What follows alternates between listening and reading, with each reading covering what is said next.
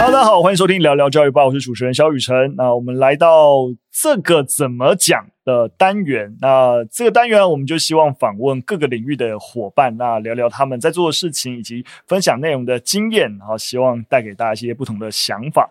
那这一集啊，我们邀请到已经曾经上过我们节目了，但可能大家也差不多忘记了，哈，因为是大概我那时候翻了一下，是第五十六集，EP 五十六，这一年多前的。节目，你还有你还有上我们节目的印象吗？有有，我我哎、欸，那个时候我我开始录我自己的 podcast，好像哎、欸、还是刚开始，好像刚开始，有可能，对对对对，好像刚开始，对，好，大家已经听到他声音了。我们这期邀请到 地表最强国文课没有之一雨点堂的创办人陈芒，欢迎欢迎，Hello，我是陈芒。好，那其实大家都知道，就是陈芒跟我是高中同学，对对对对，所以其实我们今天就抱着，哎，其实这个怎么讲呢？因为我们都会。这个单元呢、啊，我们都会梳理来宾的一个背景。我今天早上才拿到访纲，就是今天录音的早上。为什么我必须要说，这不是我们团队伙伴的错？因为这个访纲啊，我看着看着都觉得有点别扭，就是因为因为毕竟我跟陈莽已经那么熟了，就是我们毕竟是高中同学，可理解了，可理解了。对，我就有种觉得给你也不是，作为一个团队的企划，你不能够把这个来宾当成高中同学来处理。对对对对对，所以。他们很早就把，就是团队很早就把访纲给我，但就是搁在我这边。然后，对，所以我们现在拿到，对，我们现在是抱着一个，好了，访纲还是就先摆着，但我们就是把我们今天想聊的主题跟大家分享。那今天为什么又想要找陈莽来聊？我觉得有一个很大的一个关键啊，就是我们上次找陈莽来聊，其实就针对国语文教育这个主题。但我想，呃，这次会找就是陈莽再来，就是因为他现在在三芝。这也是因为他几年前搬到三芝去了，没有，就一年前，一年前其实就一年前。哎、欸，其实有时候那个时间的流逝会让你觉得有些事情好像就是时间会被被拉很长。所以我我后来才发现说，我一年前搬到三芝，然后其实小孩子上学根本还不到一年。我有一种很久，对我就觉得很久的感觉，我觉得我好像已经住在那边很久，嗯，然后跟这这群人已经混在一起很久的感觉。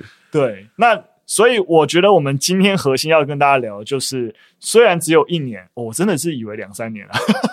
体感上，体感上，对。那大家也知道，其实三支你要说它是很偏香，好像也不能算是。它的定义上就不算偏香。对，它定义上不算偏香，但你要说它很城市，其实绝对不可能。对，所以我们其实会用一个概念来称呼它，就是一个小不三不四或者小偏香，对，小偏乡。非三非四，非三非四，那我们自己都会讲不三不四，对啊，没有非三非四是是那个真的有真的有这个词，有这个词，对对对，就是不是大家想象中啊山上面的一个偏乡，然后不是山区，对，然后你要说它是在市区，也不是市区，对对对，在一个中间尴尬的状况。那我们定义这样的小偏乡，我觉得认真大家如果去想的话，小偏乡其实反而是最辛苦的地方，因为大家。其实，在这个社会的一些资源网络，去想到偏乡，尤其一些所谓的，有些大家不知不知道，有些就是热门偏乡，就大家想到捐款啊，想到一些资源，就会，它是很明确的标的嘛。对对对对对，那资源就很容易投在那个地方。所以，其实很多那些亮点偏乡，你要说他们缺外界的，但不是说他们就不缺资源哦，但你要说他们缺一些物资资源啊，或是一些关注，被关注到。对对对，倒还好。但反之。这些所谓的小偏向，大家就觉得说，你好像又不是最不是最需要帮助的对象。对，他就是那个啊，我常常讲说，这是那个 spotlight 聚光灯的外围那一圈，其实是最暗。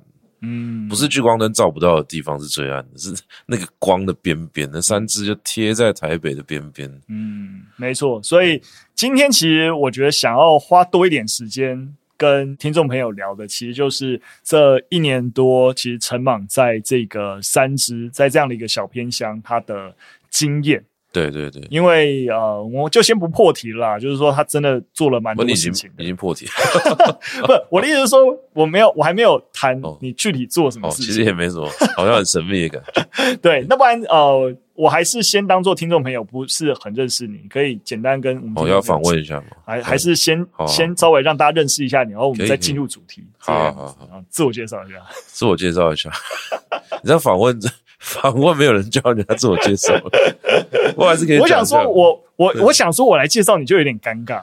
对对对，我我觉得我觉得逻辑是这样子啊，就是我今天来这边的这个身份，嗯，最适合聊这个主题的的一个切入点，可能是我曾经是一个补教老师，嗯，就我是中文系毕业，那中文系毕业，如果大家略有耳闻，或者你本身就是人文科系的话，你可能会很清楚这个困境是什么。就是整个社会呢，都会觉得你只能当老师，或者是编辑。嗯、那当初是因为你怀抱着梦想进了这个科系，可是你出社会之后，你是最没有资格谈梦想的那种人，因为你没有钱。嗯，所以其实我最初会踏入教育界，就是因为缺钱。我就真的人生不是什么什么胸有大志的这种这种剧本。我当初会踏上这个讲台，就纯粹只是因为。我想要继续读研究所，但我缺钱，我们家里没办法支援我。可是这个东西它跟我们今天要讲的主题有，哦、呃，有一个很大的关系。因为其实我有很多不同的身份，但我觉得其实补教好像刚刚讲那个小偏乡，很适合从这个地方切，就是因为我一开始做补教老师的时候是一个跑班老师，嗯，所以跑班老师就是，嗯、呃，大家可能知道说一些大城市，有像像台北嘛，或者高雄嘛，其实它就有一个。很黄金的补教的地段，像台北就是台北车站周边，所以如果大家高中的时候有补过习啊，或者看过同学补习啊，听过的话，你就会知道什么。像我们那个时候去去北车，我们都简称北车，北车对对对，这是什么什么什么赫哲数学啊，非凡英文啊，吴越国文，吴越也是差不多。我们那个时候崛起，对对对，就是我们第一次来发现说，哦，原来国文也需要补习啊，大概是那个时间点。而且通常就是你会意识到，大概就是真的是高三。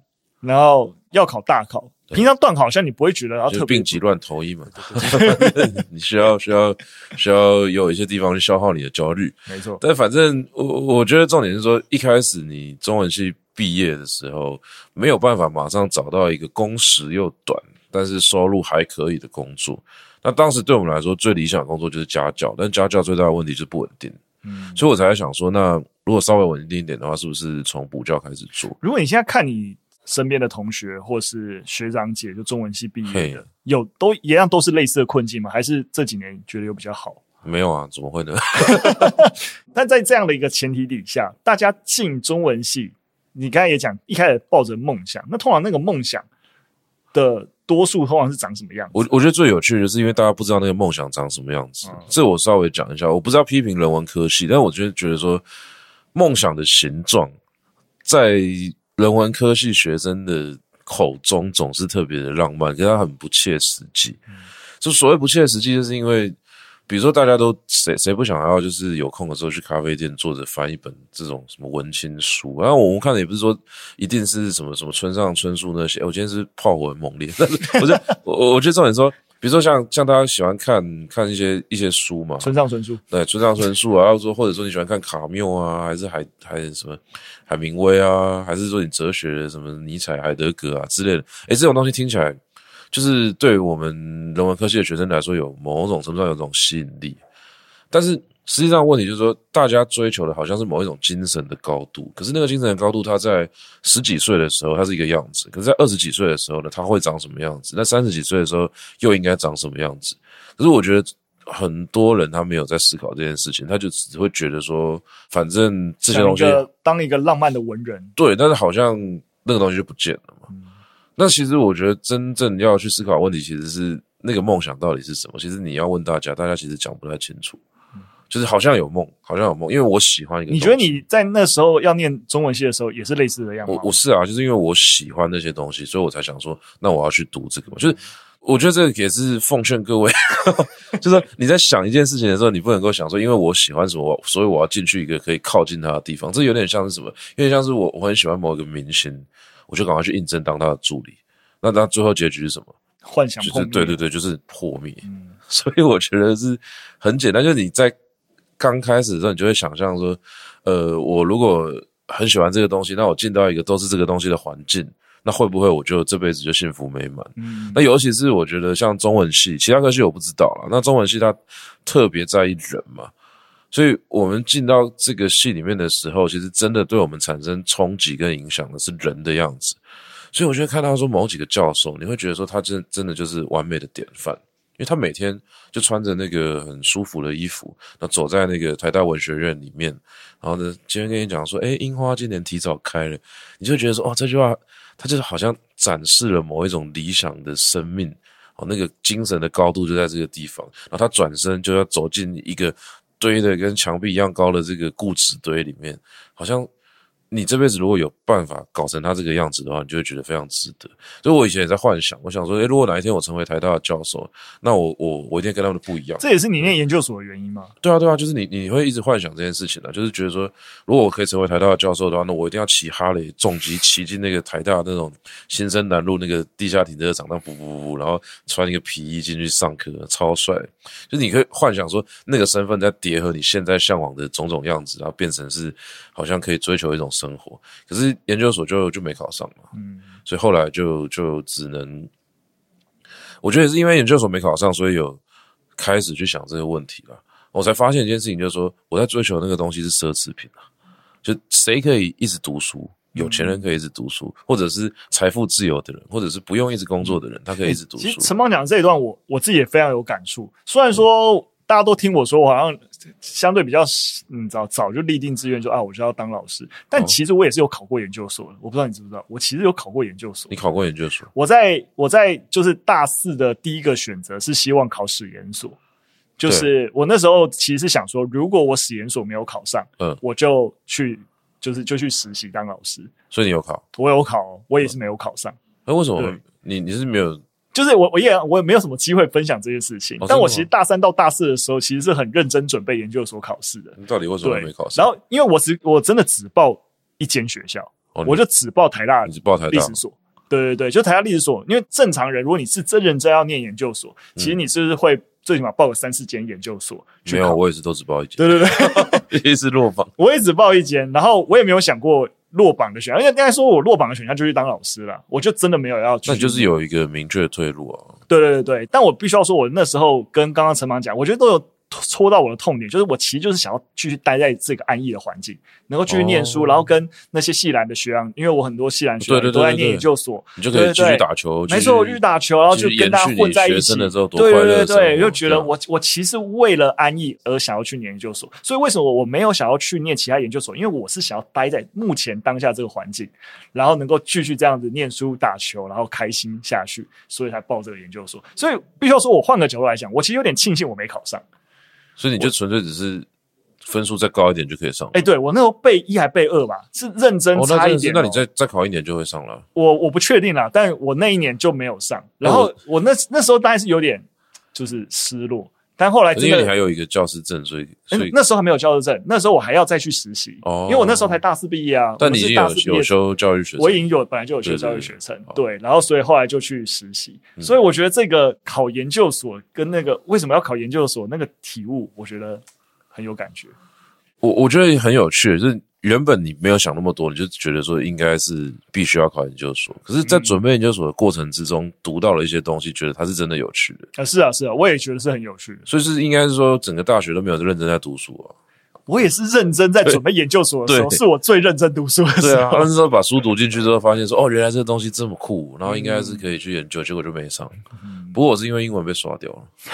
我知道，对，而且我是刷了三次，我是前两次我都报台大，嗯，第三次的时候我就大彻大悟，我发现真正关键的问题不是英文，是不要只报台大。对，你知道吗？我我后来在更好的去理解一个阶级跟教育的关系，我一直发现，其实英文没学好这件事情，嗯，本身就是一个。某种程度啊，是一个阶，就已经是一个阶级的展现。哦，是啊，是啊。就是后来我们发现，就是说，哎，你你即使就是说那种建中台大的，对，就是说我跟陈芒都是这样，对。但你要去看在建中台大里面谁是家境好的，谁是家境不好的，你就看他的英文好不好。其实英文就是一个指标，对，英文就是一个很好的指标。就是我觉得我我我自己会觉得啊，我其实就是脑袋真的是生稍微聪明一些，就是有点运气。对，但是我英文始终没学好这件事情，你就可以感知到我没有一个环境能够让我把这件事情学好。我我觉得它有一个更有趣的点，就是说英文没学好这件事情不是家里没有钱造成的，嗯、是它比较像是整个教育思维跟文化资本综合之下的结果。对，没错。对，所以像像我的英文不好的原因很简单，是因为我讨厌上英文课。那为什么会呢？是因为我妈在我小学的时候把我送去英文补习班。嗯，但其实那个英文补习班就是一个连锁的。那那他，你说他有没有挑过？就我妈根本她英文也不好，她也不懂。那我爸也知道英文很重要。对，我爸英文可能稍微好一点，但是我爸不管小孩的教育，在台湾常常发生的事情，所以我就必须要去破坏亲子关系，然后去抗争，说我不想要去这个地方。所以真正的问题就不在英文，而在那个对我来说就是教育投资丢到水里面的问题。嗯，这个也是我今天谈小偏乡想要谈的一个问题。对，其实我不要说，我觉得。认真觉得是这样，就大家对于我我那个所谓的那个资源的落差，有时候会直接对着所谓的家里的收入很低。你这样我讲话，我对于我家里的收入，你要说我说我家里的收入是很差，像诶、欸、我其实那个也之前有跟就是艺兴也有分享，因为我爸爸是公车司机。嗯，嗯，其实你真要讲公车司机，当然他在阶层上面来说，我们会认为是劳动阶层，但其实。公车司机的薪水并不是说很差的，收入算不错的。对对对，所以我并没有到会饿肚子的状态。嗯、但你要说你家里是顶多就是那种很小康的小康阶级，我也从来在我求学时期是没有出过国的。嗯、其实出国都是我大学以后自己出去但是不是会饿肚子的。所以像刚刚陈莽说，我也是小时候，我妈会也会知道说啊，在教育英文很重要，有送我去英文补习班读，嗯、但我压根没有感觉到我为什么非得要。对啊，我平常用不到，我为什么要学这个东西？对，嗯、然后我就很排斥，然后就一直都没有学好。等到我到大了，真的发现英文很重要的时候，来不及了。对，我觉得，我觉得是因为你家里面展现出来就不是那个样子嘛。对，我们家也是做，就是做工程的啊。嗯嗯，你你感受不到英文这件事情是有用的啊。嗯，就是那个文化资本的问题，是文化资本的问题啊。对，不过这也很难讲啊。就是我觉得它虽然是一个指标，可是其实有些时候。就是就是总说有一定有特例啊，一定有特例啊。只是就是说，其实你可以稍微有一个参考性。我觉得如果硬要再把这个指标再修的更精准一点的话，大家可以去听口说了。嗯，我觉得很多很多小朋友，因为英文这种东西，你你真的硬要念的话，如果你资质好，还是说我们能够考上台大，你要说我们那时候我学测也有十三几分啊，这么高，我 我英文有十三几分，其实我好像也考十三级，对，但是我完全不会说。对，这重点是这个啊，所以你要看一个小孩子他从小到大长长成的过程，你就看英文口说，其实是这个啊，没错。像我们我们那时候高中班上有一个同学，他家里是低收入户，可是他考上台大外文系啊，嗯，我觉得他现在英文应该超爆好了，但是但是问题是说，我很难想象他高中的时候操着一口流利的英文跟我讲这些事情啊，我觉得那是环境的问题啊，是，对啊，所以我觉得这也是我我今天想谈，就是说。我们现在对于教育资源匮乏的想象，不能够只只是在是缺钱，对对，我觉得是缺乏想象力，嗯，缺乏对于好的东西的想象力，嗯，但是什么是好的东西？我觉得现在是整个台湾教育现在在在面临的一个处境。没错没错，我觉得在进入正式的小偏向之前，我想问，就是陈莽第二个身份，也是就是大家觉得会对于哦一个老师。但就是会比较好奇的，就是健身教练。就其实你也当过健身教练，哦，那个就跟你去当老师是一样的啊。嗯、就是我那时候想说，如果我毕业之后失业怎么办？啊，你是考教师证吗？我是考教练证的。对，但是陈莽会呃做健身教练，就他有一个前提的底气，是因为你就是我本身是体育选手出身，对，体育选手出身。只是逻辑很简单嘛，因为你。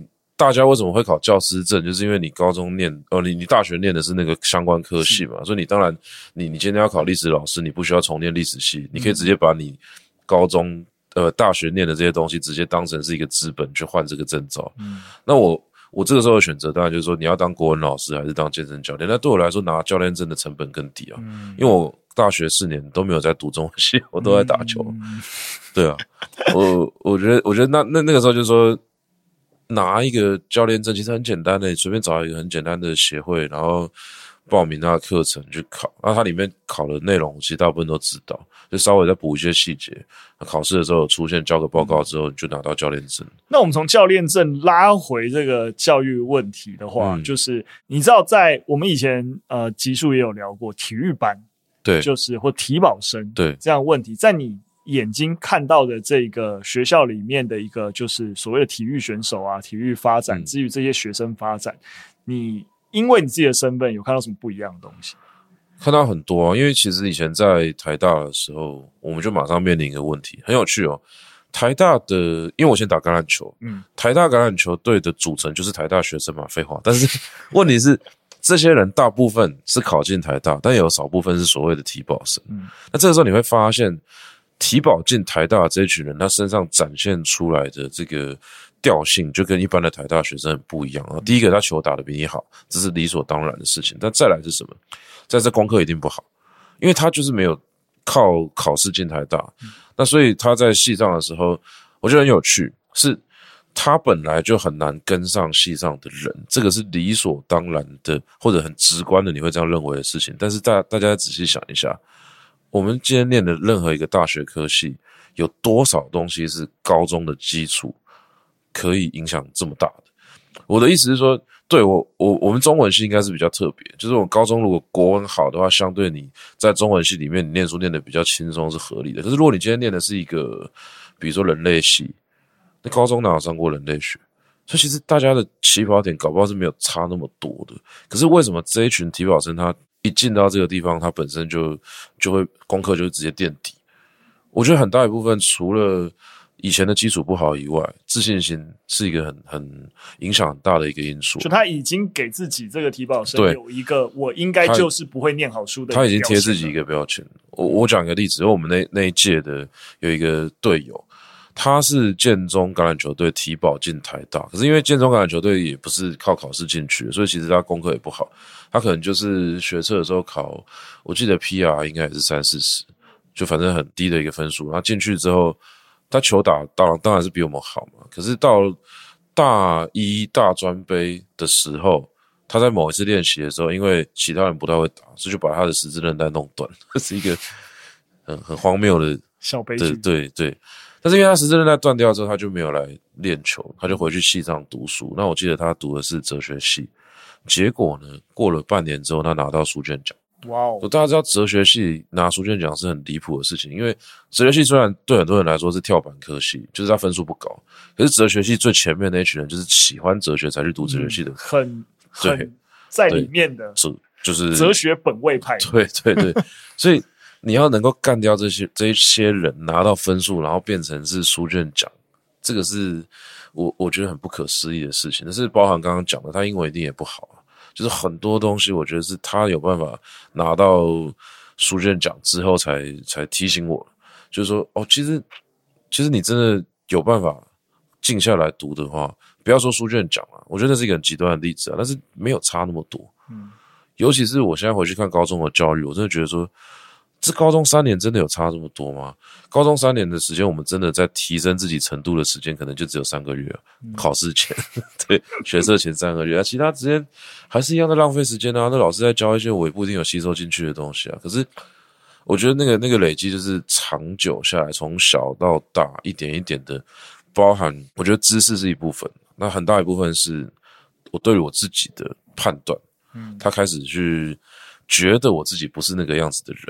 那以前的体保生，我刚刚讲的是非常好的例子。大部分的体保生出现的问题就是大学念不完，嗯，因为他本来就不觉得自己有办法努力去得到这些东西。那再来是大学念完对他来说意义也不知道在哪里。我我一个打橄榄球进台大，我读人类系，我出来要做什么？你你光问一般一个人类系的学生，他搞不到不知道自己出来要做什么。你何况你问一个体保生，他根本连人类系的东西都没有没有读进去，嗯，那他出社会之后可以做什么？所以我真的觉得。真的很大的关键就是陈莽一开始讲的，就是那个想象力。那个想象力不见得是说你对世界想象，光是你对自己能够变成什么样子的想象，对，就缺乏这一块啊。你没有办法想象你变成的样子，你就根本没有可能成为那个样子。我不知道为什么，我刚刚脑袋里面一直想到葬送的芙莉莲。哎，我没看，但是为了预防有人没看，所以 你知道那个我我不确定大家有没有看了，反正它就是一个一个动画，算是现在。就是蛮红的，蛮红的，对对对，它里面有提到一个观念，就是一个魔法，你能不能破解？嗯、有一个很大的点，就是，哎，我我这样诠释对吗？就是说，你有没有办法想象它的样子？就是，啊，不就是那个《哈利波特》里面那个护法吗？嗯，你要想象你你你很快乐的回忆，嗯，你要有快乐的的那个脑脑子里面要充满快乐，你才能够变出那个你的。保护你的动物，对，就是其实很多东西都是逻辑都是一致的，就是你大家都觉得想象力是一个很你知道像很玄，那、嗯、就是说你在你在讲什么东西？为什么教育最重要是想象力？嗯，但是真的你回到源头，像我们刚刚在提到的事情，一个人没办法想象自己的样子，他自然就会封阻了能成为那个样子的路，他会自我封阻。然后你他就只能够被他标签上面贴着那个样子去去想象，就跟我们像一开始讲的，嗯、中文系哈就只能当编辑当老师。你当你给自己的中文系的标签越深，然后你就只会用这个标签的路径去想象你未来只能做什么职业，就会被框限住。你你讲这个，我想到之前之前看一个，我忘记是实境节目还是什么，反正他是说让一个资本家还是企业家，然后直接空投到某一个都不认识他的地方去。凭就是白手起家重新创业，看他会不会成功。嗯、虽然那个节目后来有被，呃，好像有有一些造假的嫌疑啊，或者说有被质疑说他有没有真的完完全全抹去他的身份嘛？因为如果你的身份是没有抹去的话，你随时可以借一笔钱直接创业。嗯、我就在想一件事情，不管那个节目是真的还是假的，你会愿意相信一个资本家他白手起家比一般人更有机会成功？这就代表什么？其实它是可以被解释的。想象力其实只是其中一环。就我觉得，为什么有想象力的人相对来讲他比较更容易成功？其实换个角度来讲，因为他在规划事情的时候会往更对的地方去做出决定。就说，假设一个一个创过业的人，他已经创业成功一次了，你今天把他空投到假设一一家快要倒闭的小吃店好了，他一进去之后，他不是因为他很有想象力，虽然你问他说这个小吃店即将变成什么样子，他可以直接跟你讲，但是那是奠基于他眼中看出去都是现在经营上的问题。当他把这些问题全部修正完之后，是不是就是一个理想的样子？所以我觉得这是一体两面的事情。嗯、所谓想象力，其实就是修正之后的样子嘛。嗯，那你你凭什么知道这个东西错在哪里？这就是资本。嗯，没错。我之前我们有分享一个研究啊，就是跟大家讲说，其实你会发现，很多时候我们认为不 OK 的孩子，他最大的一个问题其实是在于他的同才。但那个同才意思就是说，他们做一个研究，就是如果把一如果一个孩子他的同才的发展水准，嗯，其实是是跟他自己的发展水准。其实是一致的。对，一个即使是相对比较呃出身贫困或视野比较小的孩子，当你让他有机会认识的朋友的阶层是不一样的时候，对对，长大以后他的他的收入其实是会贴近于他身边朋友的平均值。对，我有看过这个这个研究，对，所以就是很多时候，他他他他不是说什么因为同才会影响我，嗯，其实他最大的影响因子是我们刚刚提到的，是因为因为你这些朋友有这样的发展。嗯，然后你看得到他这样的发展，你会知道，觉得自己也有可能。对，对，跟你的朋友圈都只有是那一群人的时候，你你能够看到，跟你想象自己的发展会被他们的样貌给局限住。所以我，我我觉得就是孟母三迁是有道理，是环境的影响啊，应该讲 是。我做教育常常在讲说，环境大于技术啊。嗯，所以我必须要说，诶，那很多时候你退回来一点，就是你看到。呃，很在意孩子教育的小孩在迁学区，嗯，就迁户籍，然后找学区。你换个角度，你就觉得哇，这个真的是很不 OK。但你换再换个角度讲，真的不是没有道理。就如果你有能力迁，你要不要迁？对，我跟你讲，我们才刚小孩刚出生，就已经有朋友在问我们小学要读哪里的问题了。对啊，大家很焦虑吧？是傻爆眼的、欸，就是诶才刚出生，我们不要谈这个问题啊。然后最后才分析才知道说，哦，如果你要进哪个学区，当然好像是你只要要要升小学前两年，你在那个户籍就可以。但是如果说太多人同时都是在那个户籍，你要比有比试，没错。比序，比序比什么？那你在那个户籍待多久？谁站的最久？没错，所以如果你真的要能够确保能进去，你就要是能够待四年、五年、六年，那你就是几乎是刚出生你就要迁过去了。就对啊，我刚出生就要帮小孩想小学的学区了。哇塞，我真的觉得这压力也太大了吧？不过我我觉得其实问题是这个啊，就是说你的小孩子等到他要上小学的时候，可能台湾整个教育环境又会不太一样。是啊，是啊，但其实。你要说现在的教育，它会不会往更公平的方向走？我其实我我我我觉得，现在的教育的趋势就是会回归家庭。嗯，那这是代表什么？就阶级复制会变得更赤裸。我不会说阶级复制会变得更大，或者说效效果更强。我只是说阶级复制的结果会更明确。嗯，你会看到就是像现在你看学区，那谁可以住在天龙区？那天龙区的教育会不会变得很好呢？我相信会啊，资源投进去之后，新的观念马上就会进去了。我们当然也看到说，有一些天龙家长，就是我我觉得是天龙堆肥法，我常我常这样去描述他，就是说砸钱嘛。可是你不得不承认，他砸的那些东西，其实大部分是有用的。是，对，就是说，的确有一部分是砸钱砸不出来的，比如说亲子关系，那比如说呃，他小孩子的身心状态。可是我们在做一个假设，如果说我们的比如说心辅系统，还有包含整个社会的观念，又再更进一步的话，谁会享受到更好的亲子关系呢？非常有可能还是最有资源的那一群人，因为比如说我我今天发现我跟小孩子的那个沟通出现问题了，那我们找一个智商师，诶，智商一次要多少钱？嗯，对啊，你你要我去偏乡找找，诶，亲子关系有问题的家庭有问题的非常多啊，可是。你要跟他讲说，哎、欸，你们的问题就是去找一个智商师就解决了。我相信可以解决，可是问题是，他怎么可能去找一个智商师？嗯、对，那那下一个时代心理更健康的会不会是拥有资源的那群人？嗯，那这个会不会让阶级复制变得更赤裸？这是我比较担心的问题啊。我觉得学校的教育的影响力正在消退啊。嗯，其实我一直在想，我如果我从媒体的一个构面想这件事情，必须要说也是有点令人忧心。就是，嗯，我们知道说，在一个在。在早一点的时间之前，是一个大众媒体的时代。你可以说，某种程度，在一个所谓的主流的媒体有一个比较普遍性的影响力的时候，那时候的所谓的资讯的普遍性，嗯嗯，跟就是一致性。诶，你只要家里大家都看电视，大家获得的资讯都看电视啊，所以诶，电视上面传播了一个资讯，可能大家接收到的点。落差不会太大，你不论住在偏乡还是住在城市，你接受到一样。但是在一个社群化的媒体时代，这件事情就被很大程度改变了。对，也就是说，你会因为社群时代下的媒体，大家都也熟悉嘛，就是说，你能够关注的是你本来就会在意的事情。对对，你的视野会局限在你本来的生活圈里面。对，其实你好像以为网络可以让你无远佛界的链接到所有的资讯，但没有，其实没有。你看到所有东西，只会越陷入你本来。的同温的区块里面，对啊，那自然而然你能够被打破你的资讯的环境，然后能够接受到别的刺激，其实会比过去所谓的电视时代，嗯，可能来的更少的。对对，这是另外一个层面我们去思考的，就是说对于本来。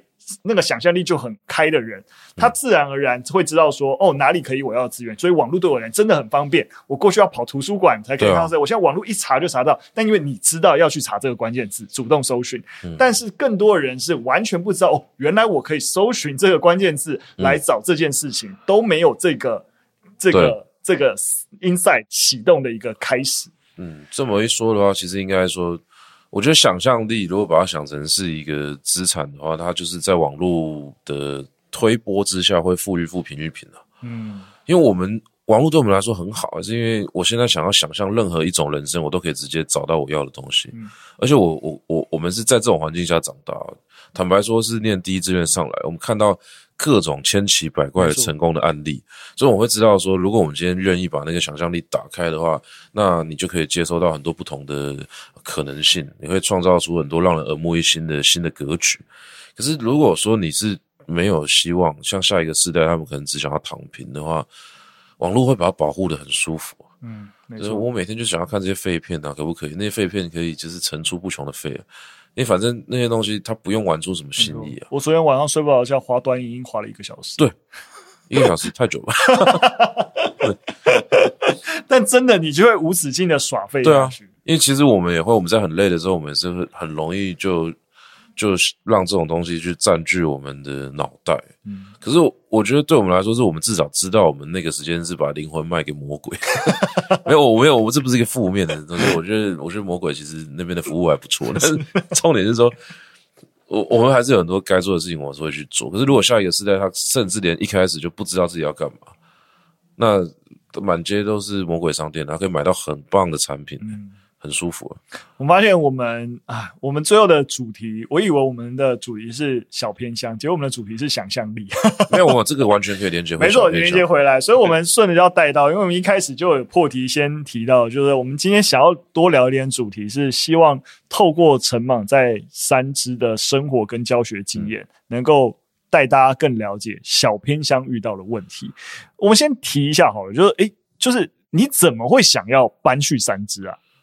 因为房价便宜，因为我的理由都很务实。我当初为什么想当老师，混口饭吃？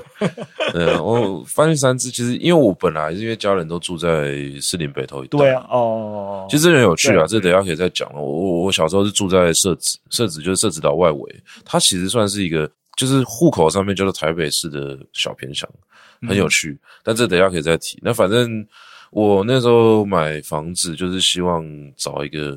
远一点的地方，因为我想要住大的，老的没关系，但我我不喜欢小的空间。嗯、那我以前是住在深坑嘛，深坑是因为家里面有老房子，然后后来因为家里面有些状况，所以就就没地方住了，然后就开始找说有什么便宜的房子可以买。结果后来我发现，你要在台北市买房子，真的是需要有一点。决心跟想象力，资本，对，对对对对，然后我想象力已经不太够了。我觉得，我觉得是 没有啦。但是我后来我就是往往北边走，那三只房子真的很便宜，嗯、就是一平大概差不多十万出头就有，甚至还有比十万更便宜的。嗯、但是就真的是抽奖，你不知道你会买到发生过什么事情。嗯、那我们那时候是很蛮幸运，就是找到有一个地方叫淄博艺术村，那个其实也是我一个学姐跟我讲。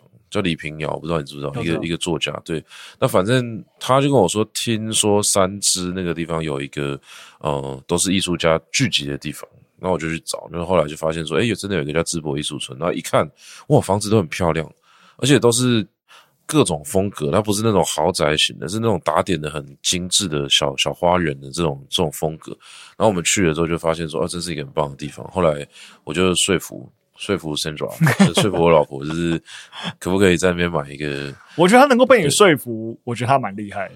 对，我一开始只跟他说，我们去一个很远的地方喝咖啡，就是后来就跟他说，哎、欸，旁边有一间房子在卖，要不要顺便？你知道吗？你其实老实说，虽然我刚刚问这个问题，但我对于陈榜要搬去那个地方住是完全没有怀疑。就是完全不会觉得意外，但我一直对于 Central 既然答应了，我是有一点小意外。其实我觉得他的骨子里面也是有一点这种这种浪漫因子啊。我觉得是第一个是，我觉得他是可以住在很城市的地方的人，那他其实也是可以完全享受这种田园生活的人，蛮厉害。只是只是就是最近可能比较忙，但是重点是我我我觉得说，因为因为其实这个也让我发现我跟他之间一个很大差别。你看他他他的学历这么好。他读北女，然后读台大，然后又读研究所，是其实他理论上应该对自己的人生充满了希望，要能够知道自己要过什么样的生活。可是后来我问他说，他其实就一张白纸，就等于说你填什么，他就觉得好像不错，也也许可行。可是这件事情是，我觉得我比较特别，是我从很小的时候就在想，我想要住什么样的地方。那我本来就一直很想要住在山上嘛，原本是想要住深坑啊，因为骑去台大。可能在二十几分钟，我我是想说，那个等到重机可以上国道的时候，可以当一个重机教授。对啊，但后来就就才才发现说，其实我们对于自己的生活的蓝图，其实就算你是高知识分子，你也不一定有去画过。那所以说，后来我就很强势的去画这个图嘛，因为我画很久。然后搬到三芝之后，我一直想说，好，那本来在深坑有一些事情想做，我觉得深坑也算是一个很有趣，也是非三非四。它也是非常费时，只是唯一的跟三芝的差别就是，它进台北，如果你开车的话，只要对半小时就可以进去。那三芝要一个多小时。那如果你是大大众运输的话，三支就要花两个小时，你都可以到新竹。真的？对啊，对啊。所以我原本在深坑有联络一些人，但是我觉得可能也是因为契机没有到，然后刚好又遇到疫情，然后有小孩子又出生，又开绿点堂。然后到三支之后，我也算是沉淀了一年。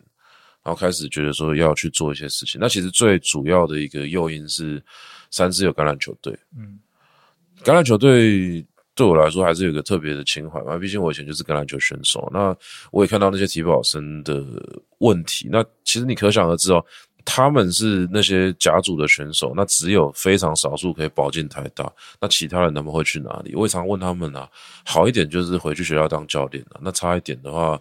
去卖卖车，哎、其实卖车也算不错啦。就是说，他如果卖得很好的话，那当然很多的就就不知道去哪里啊，或者是有一些比较惨的，就是说你必须要去做一些灰色地带的事情，比如说去碰赌博啊，去做钱庄啊，去做什么的。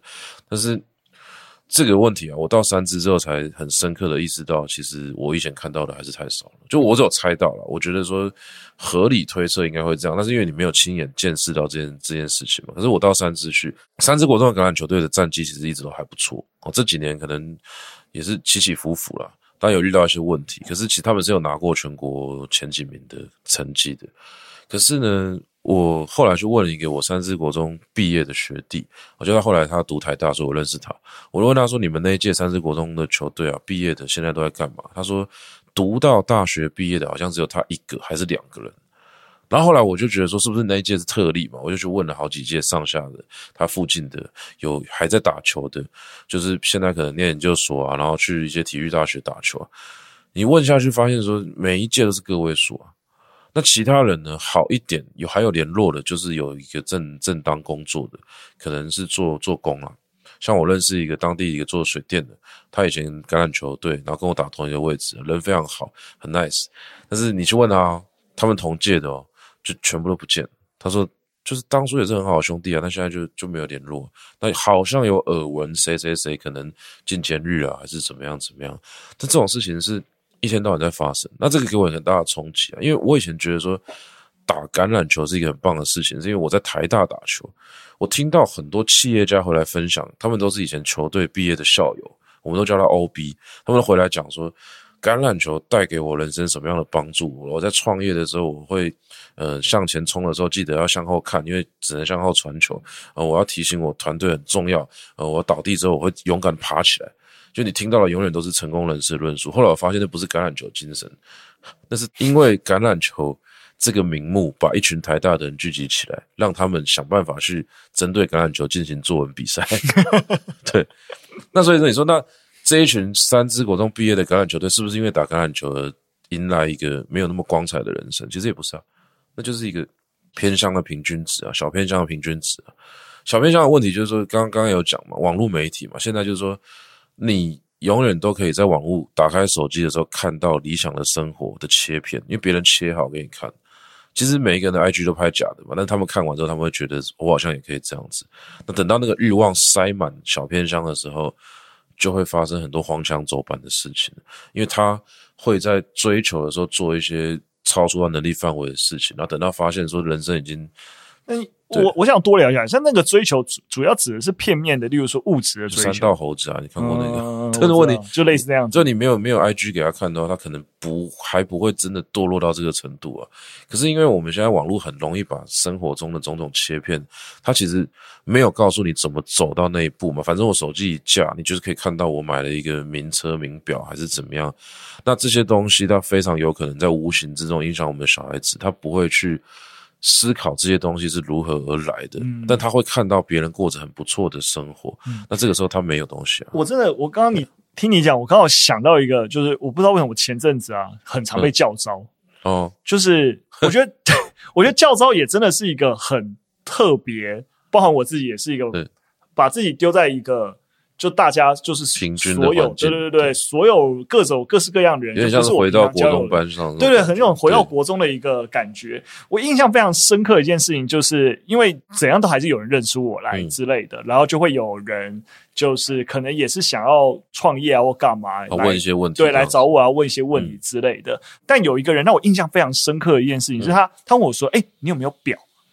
就是手表，你有没有戴表？对，你有没有戴表？我就说没有，我没有戴表的习惯，就我偶尔才会戴。然后那个时候，哎，那如果你偶尔戴，那你戴什么表之类的？然后我说我我其实我叫不出牌子，我只是戴。你没有研究？对，我没有研究。说啊，不行啦，就是说出出表示一种身份这样子。对对对，他其实他是完全好意，你知道吗？对。但在他的世界认知里面，就是表是一件非常非常重要的事情。嗯。然后他觉得。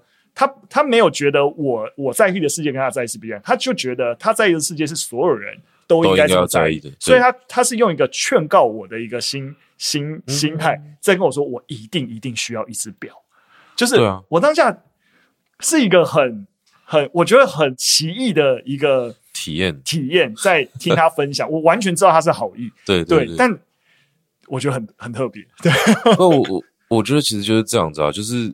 每一个人的世界观其实落差都很大嘛。那、嗯、因为我们其实像我更比较特别一点啊，但是我也毕竟在地狱之刃待了很长一段时间呢，有些时候你会突然忘记那种感觉。是，但是就就会就因为讲到我我我我小时候是住在社子嘛，其实我们那个时候啊，社子的开发条件就是不好。那我有印象说，我那时候读社子国小，那时候班上的同学其实他们有展示过一种有点像偏乡的氛围。只是你要到很大了之后，你再回去想，哦，原来这个好像就是乡下小孩子的样子。以前我们家外面还是有那种砖房，后来马路拓宽之后才拆掉。那我记得我小学的时候有个很好的朋友，名字我忘记了，我记得他姓许，因为我那时候才知道世界上原来有许、盐武许跟双人许这两个姓，我以前不知道。我就听他说，哦，我爸爸是修电的，然后他有一次被电死了。就那个故事对我来说很奇幻。我没办法想象世界上有人在修电的时候把自己电死这件事情。然后我我印象中我经过他家，就是一个很普通的民房，看起来很老旧，然后外面有有晒一些衣服，然后他就是进去，然后好像是他阿嬷还是妈妈在里面等他。那我不知道他们家的生活状态怎么样，可是我现在回想起来，我记得他都穿那种褪色的制服。我不知道说为什么有人的衣服颜色跟我不一样，但是我现在想起来，诶有没有可能他其实就是低收入户，或者说有状况的家庭，就跟我现在在三芝那边遇到了很多小孩子是类似的状况。嗯、那我才想起来说，为什么我对于这种环境特别有一种亲切感，或者说有一种好像得为他们做什么，其实跟我常年的成长记忆有很大的关系。嗯、我觉得这边也可以跟那个听众朋友再多说明一下，因为陈访我们刚才有提到说他看到三芝的橄榄球队，但后来也就直接。去帮他们教书哦，对啊，就我一开始就有去问啊，我跟他说可不可以去，我是跟他们讲说带他们写功课啊，那时候他们就说你一开始就要来教这些小孩子写功课，他们一定不要的嘛。但是我就知道说，其实球队在这个时候有一个好处，就是因为他比一般的小孩子接受纪律这件事情，嗯，是相对比较特别的。这个会牵扯到橄榄球在台湾的文化史，因为它是毕竟是日本人带过来的东西，所以整个橄榄球界是很重视纪律的。所以，我到现在在路上还会遇到橄榄球队小孩子，很有礼貌跟我打招呼，就只有橄榄球队小孩子。那你上课的时候，像像一般老师去教书，他很苦恼小孩子不认真听。但是我到橄榄球队去上课，就他们一周有给我一个社团课去教小孩子，没有不专心听的问题。就他们永远体力非常好，然后聚精会神的听你，哦，用我最想要的方式跟他们讲我的看法是什么。那这个是当初我。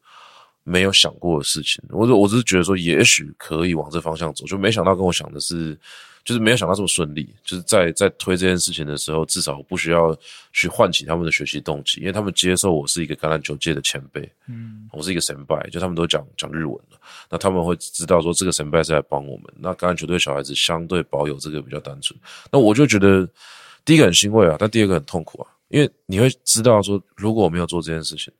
很快的，他就是复制上一届、上上届、上上届的所有的命运，就重蹈覆辙。像他们这一届的这个队长，他是一个低收入户的小孩子，可是他非常认真练球，而且体能非常好，就认真练球，体能才会好。可是问题是，师长们都知道说，他相对来讲比较没有领导的自信跟能力。那其实这个很简单啊，因为家庭、原生家庭的影响，让他觉得自己是一个可能没有这么有价值的人啊。那相对来讲，另外一个家境比较好的小孩子，他就超级有自信了。我们在三芝看的这个事情更赤裸，因为你看小孩子他身上的衣服的干净程度，看他脚上穿的鞋子，你就大概可以猜到他家家里面的那个经济水准在什么位置。那这个时候你再看他整个人的表现，你甚至不用查他的成绩，你都可以猜到他的校排名大概落在什么位置。那这个这个事情，你说到了台北其他地方，我觉得那个落差就不会这么赤裸。嗯，你后来也不止针对那个橄榄球队上课，对，你又就是嫌自己时间蛮多的。我真的是不知道我在想什么，其实我没想，对你一定没有想，我就觉得说先做再说。那你跟大家说一下，你又做了什么事？反正我先跟学校要了一个社团课，是写作社。那写作社，因为反正我不拿钱，所以说很容易就可以开成。嗯，因为你要拿钱，你要过什么程序，有点麻烦。那后来写作社开下去之后，我又在当地的教会就跟他们借一个场地，然后开了一个写作班。哦，这写作班的招生对象就不是国中生了，就是当地的小孩子。那是靠当地的一些家长口耳相传，我都没有做网络宣传，所以很少人知道这件事情。我们就开了一个大概二十人的写作班，那来的都是小学三四年级、五六年级的小孩子，非常吵闹，然后甚至我到最后也没有再教他们写作，我就去陪他们玩。但其实那个班也让我厘清了蛮多事情的。我觉得说很多很多教写作，他第一步要做的事情就不是教写作，是要先处理小孩子的亲子关系跟心理状态。对，然后再来就是国中的部分。嗯，暑假的时候他打一通电话给我，跟我说他缺数学老师，而且是资源班的数学老师。他问我可不可以去支援，然后我就尝试着不要经过大脑的答应这件事情。对，因为我真的是数学老师哦，是数学老师，而且是资源班数学老师。我觉得是对他的确也是造成我今年非常痛苦一个原因。去年二零二三年已经过痛苦而已，对，已经过，但是学习还没结束。对，但他反正反正就这几件事情全部搅在一起，那再加上橄榄球队的克服了，所以我现在等于说已经嗯有一半的。生活都泡在这个三芝的，而且大家知道他跟我一样，前几年知道创了一个业，对，所以经常还是要往台北来回跑。还有一个小孩子，对哦，真的是也时间管理大师啊。对我这学，我真的时间管理大师。我这学期的终点是二十五终点加演讲，他可能报三十，太想了。那你觉得你在资源班教数学有什么？像刚才提到一些，其实有些是你本来就猜到的东西，但更深的一些体悟。我在资源班教数学碰到的第一个问题就是，我为什么要教数学？对，因为你这这些小孩子，他们的基础就是不在那边啊。嗯、你他连加减乘除都不会算。我们常常讲说，数学只要学会加减乘除就好了。不是很多人在质疑说，不需要学什么代数啊、几何啊这些东西，生活中用不到。我加减乘除会算，我就可以生活。但我现在碰到就是加减乘除不会算的小孩子，国字看不懂的小孩子。那这是我必须要教他们什么叫做一元一次、一元二次。诶，这是很痛苦一件事情。而且他到现在，你要跟他讲说 x 代表什么，他都没有办法想象。可是你把它换成框框，他可能稍微知道要填数字进去。但你就会发现说。在教学上面，我会知道它是一个必须要疯狂退阶的状态，就你你必须要把进度退退退退到适合他的位置，他需要有一个 just right challenge 嘛，就是他要有一个刚刚好的挑战，他能够做到完成完成那个挑战才会有成就感。可是实际上学校进度就是不可以这样子。嗯，那当然他也有也有说，就是资源班老师可以自己决定进度，可是表面上是这样，但实际上他还是每到段考的时候就会来问一下说，诶，老师你的段考考卷在哪里？那像像我现在给他们考段考，我就是让他们用小白板考，我不要让他们用纸笔考，因为我知道他们一看到纸笔就没自信。然后有些时候他们是有机会算出来的，可是他们只要看到考卷，他就会畏缩。然后再来就是说，就算我班上只有三个小孩子、四个小孩子，他们每个人程度不一样，我不能出一样的考卷给他，所以我就用小白板考。而且最有趣的地方是我不能先把考卷出好，因为他每一天的状态不一样，我必须要先让他算个一题两题，我才知道他今天会不会出发。就是有可能他今天会他明天突然心心情不好了，状态不对了，他就看不懂了。所以我就觉得说我，我到了一个很奇幻的地方。可是光是这样子，我觉得说，诶，资源班的小孩子应该要用这种方式，我我就用小白板让他考试嘛。那我可以出最适合当下的他的题目给他，让他可以顺利的完成这个进度。可是学校老师还是会说，呃，一开始叫我拍照，就是老师你还是要拍个照比较。到时候有人问的时候，会比较有一个说法，这样。所以我觉得学校老师比我优秀的地方是，他们都比我懂得在体制内要怎么生存。他第一个想到的问题是，你这样做被质疑的时候，你怎么自保？但是我完全没有在想这件事情。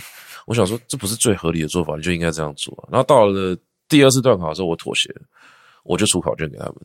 但是我考卷上面是可能十选六还是怎么样，就是做一个样子。诶，没想到就可以了。所以我我在那边学到的最。大的一个事情就是说，这个体制它因为资源的匮乏，所以我们只能用一些非常低成本的方式维持一个表面的和平。所谓低成本的方式，就是说所有的学生的进度都是一样的、固定的。因为你要把进度调成不一样，你就要花大量的时间去看它。那一个老师要对几个学生？而且我相信不是只有资源班学生有这个问题。我今天去碰到一般班，他们的数学课怎么教？他是说好。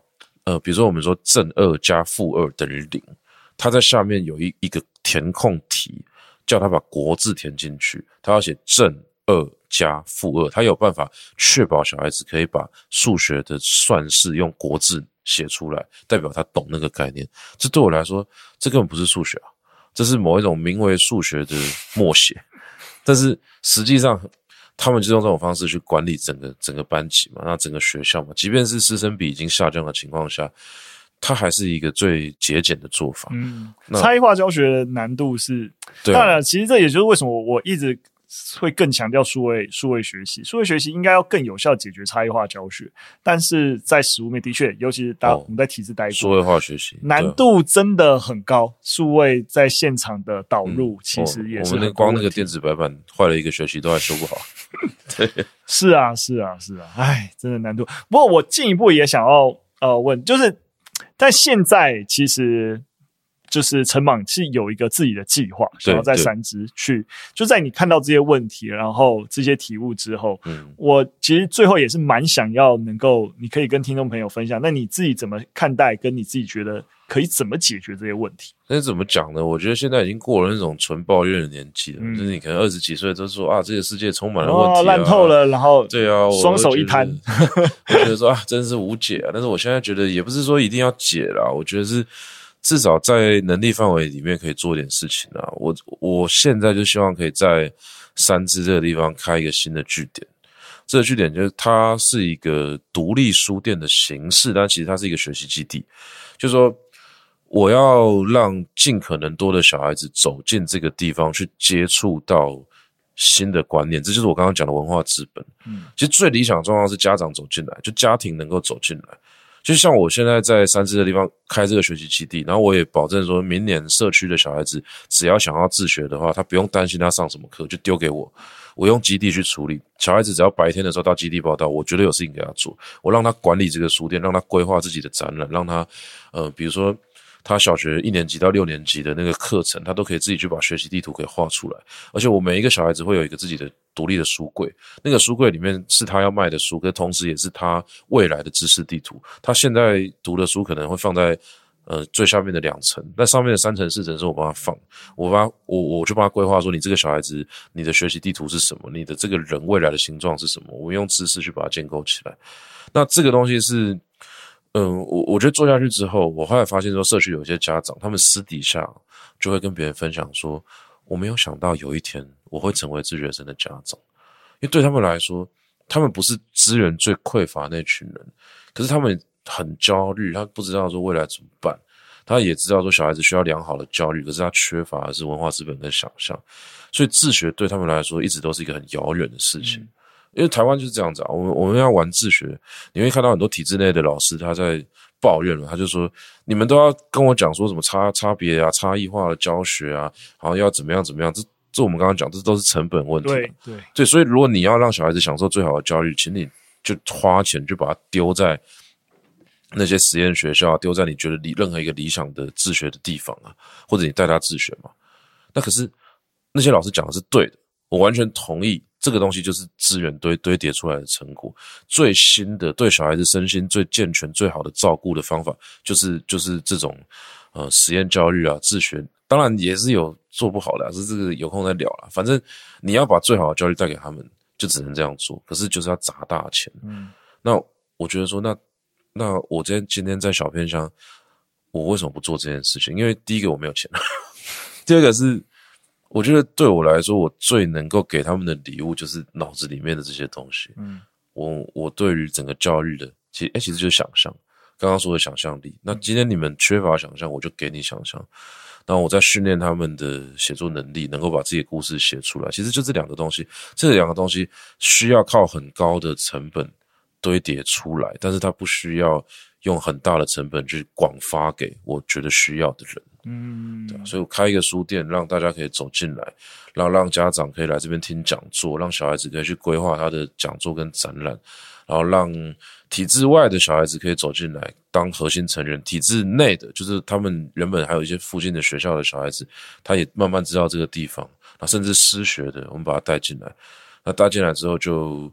慢慢再去扩散出去啊，嗯，对啊，目前的想法。我觉得今天让陈莽来分享这么多的，包含最后他讲他现在的一个计划，其实也是我也一直在跟陈莽在谈说，哎，这样的一个空间，包含哎，台湾爸这边我们自己帮得上什么样？不是说帮忙啊，就是说怎么样一起让怎么合作？对，怎么合作，让这件事情有机会真的变得更好。像我们，像我刚才也提到，其实。在人员很有限的情况底下，孩子的学习数位化学习是可以协助他解决的，就是他就可以呃有合适的教学素材，适合他进度的一个教学素材，嗯、不用老师有合适的数位学习内容，他就可以观看。当然有需要老师引导的地方，但最起码可以减少老师。哎，我我如果可以派这五个学生，嗯、这五个学生不同的教学影片，你去看。那是适合你的，你看得懂，总比我必须要分身五个人，然后去个别教、啊啊、教五遍来的要好。就是你就可以感受到成本一都是问题，但数位学习有机会降低这个成本。但怎么样跟实体找到一个最好的一个对接的一个情境跟可能性？我觉得这也是我觉得我们在在思考，如果我们真的要从根本上去解决我们一开始忧郁的，就又比如说忧郁啊、忧虑的，就是这个社会的演进会不会让整个阶级复制的的状况变得更严重。那如果我们想要找一些环节点，试着做一些突破的话，有没有可能我们现在在想象的这样子的这个这样实体空间的一个形式，或是一个数位重新结合教育的形式，有机会找到一些新的可能性？不，但我也回过头来讲，这也不是说只有我们在做啊。我相信很多也，其实刚才讲很多，其实其他体制外的一些学习机构，大家都在找不同的方式做测试。对对对对对对，那只是说我们也可以试着用我们的方法来解决一些我们看到的问题，能力所及的范围里面，能够做一点。不是说我们也多心或干嘛，但如果大家觉得是一个好像可以一起试试看啊，如果你刚好去在在三只，对。会啊会啊，我房子都买了。可以，对对对，哈、哦，只是可以带去啊、呃，就是陈莽的基地去看一下，对对对，对，对，对。那我希望说未来大家也可以一起支持这个计划。嗯，好好好。你最后有什么想要跟大家分享吗？我昨天把这个书店的名字想出来，嗯，叫做野渡书屋。野渡书屋，野是那个野外的野，对，然后渡是水字旁的渡，对，渡船头的渡。它最早的意思是野外的渡口。嗯，那我觉得这个意象蛮好的，就是说这是一个渡口嘛，你坐上这艘船，我会载你一小程，那慢慢的你会航向大海，航向任何你喜欢的地方。然后“野”这个字呢，我也很喜欢，是因为我们以前讲那个概念“李斯求诸野”，就是说，对啊，就是说在那个礼乐已经消失了之后，我们要去哪里找到这种真正的精神？其实就是去很原始的地方，充满生命力的地方。所以我我不觉得。资源的匮乏，它是一个绝对的劣势。我觉得反而在这边，我感受到这种乡下地方人性很淳朴。那是不是我刚刚讲的嘛？球队的纪律嘛，还有人与人之间这种信任关系。我们用一种小社群慢慢杀回，也不一定要杀回城市啊，就是说杀出一条未来的路，然后可以看到我们怎么样把这种呃人与人之间本来就应该有的哦。价值跟情感还有关系全部都找回来，嗯，这野渡书屋。你觉得大家什么时候一般人有机会真的能够到这个野渡书屋去看看？我们目前在看明年的六月吧，明年二零二五年六月，呃，不不，二二四年，二四年，今年六月。对，我今天才跟房东拿钥匙，我今天要去整理房子，嗯、然后三月的时候小孩子。第一批自学生就会进来，三月的时候第一批自学生会进来。那第一批自学生进来之后，我会带着他们一起建设这个地方，嗯，他们会变创校元老。哦，那到时候可能会领着他们全台湾去参访各地的书店，然后但其实对我来说是一个教育过程啊。那慢慢的，可能三四五月把他们的想法整合好，把空间建设好之后，六月的时候第二批小孩子可能就会幼稚园毕业嘛。那幼稚园毕业之后，他们慢慢就可以接过来这边上课。嗯，那社区的东西，到时候我会安排一些什么作家驻村啊，还有一些新的计划，也许。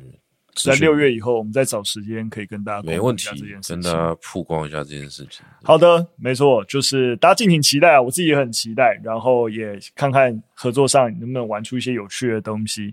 那今天也非常非常感谢大家的一个收听。那大家如果对于小偏乡、对于三只或者对于野渡书有任何的问题跟想法，也都可以留言告诉我们。那今天的节目就到这边，非常感谢陈莽来聊聊教育吧分享，感谢您，谢谢大家。谢谢大家，我们节目到这边，拜拜。拜拜。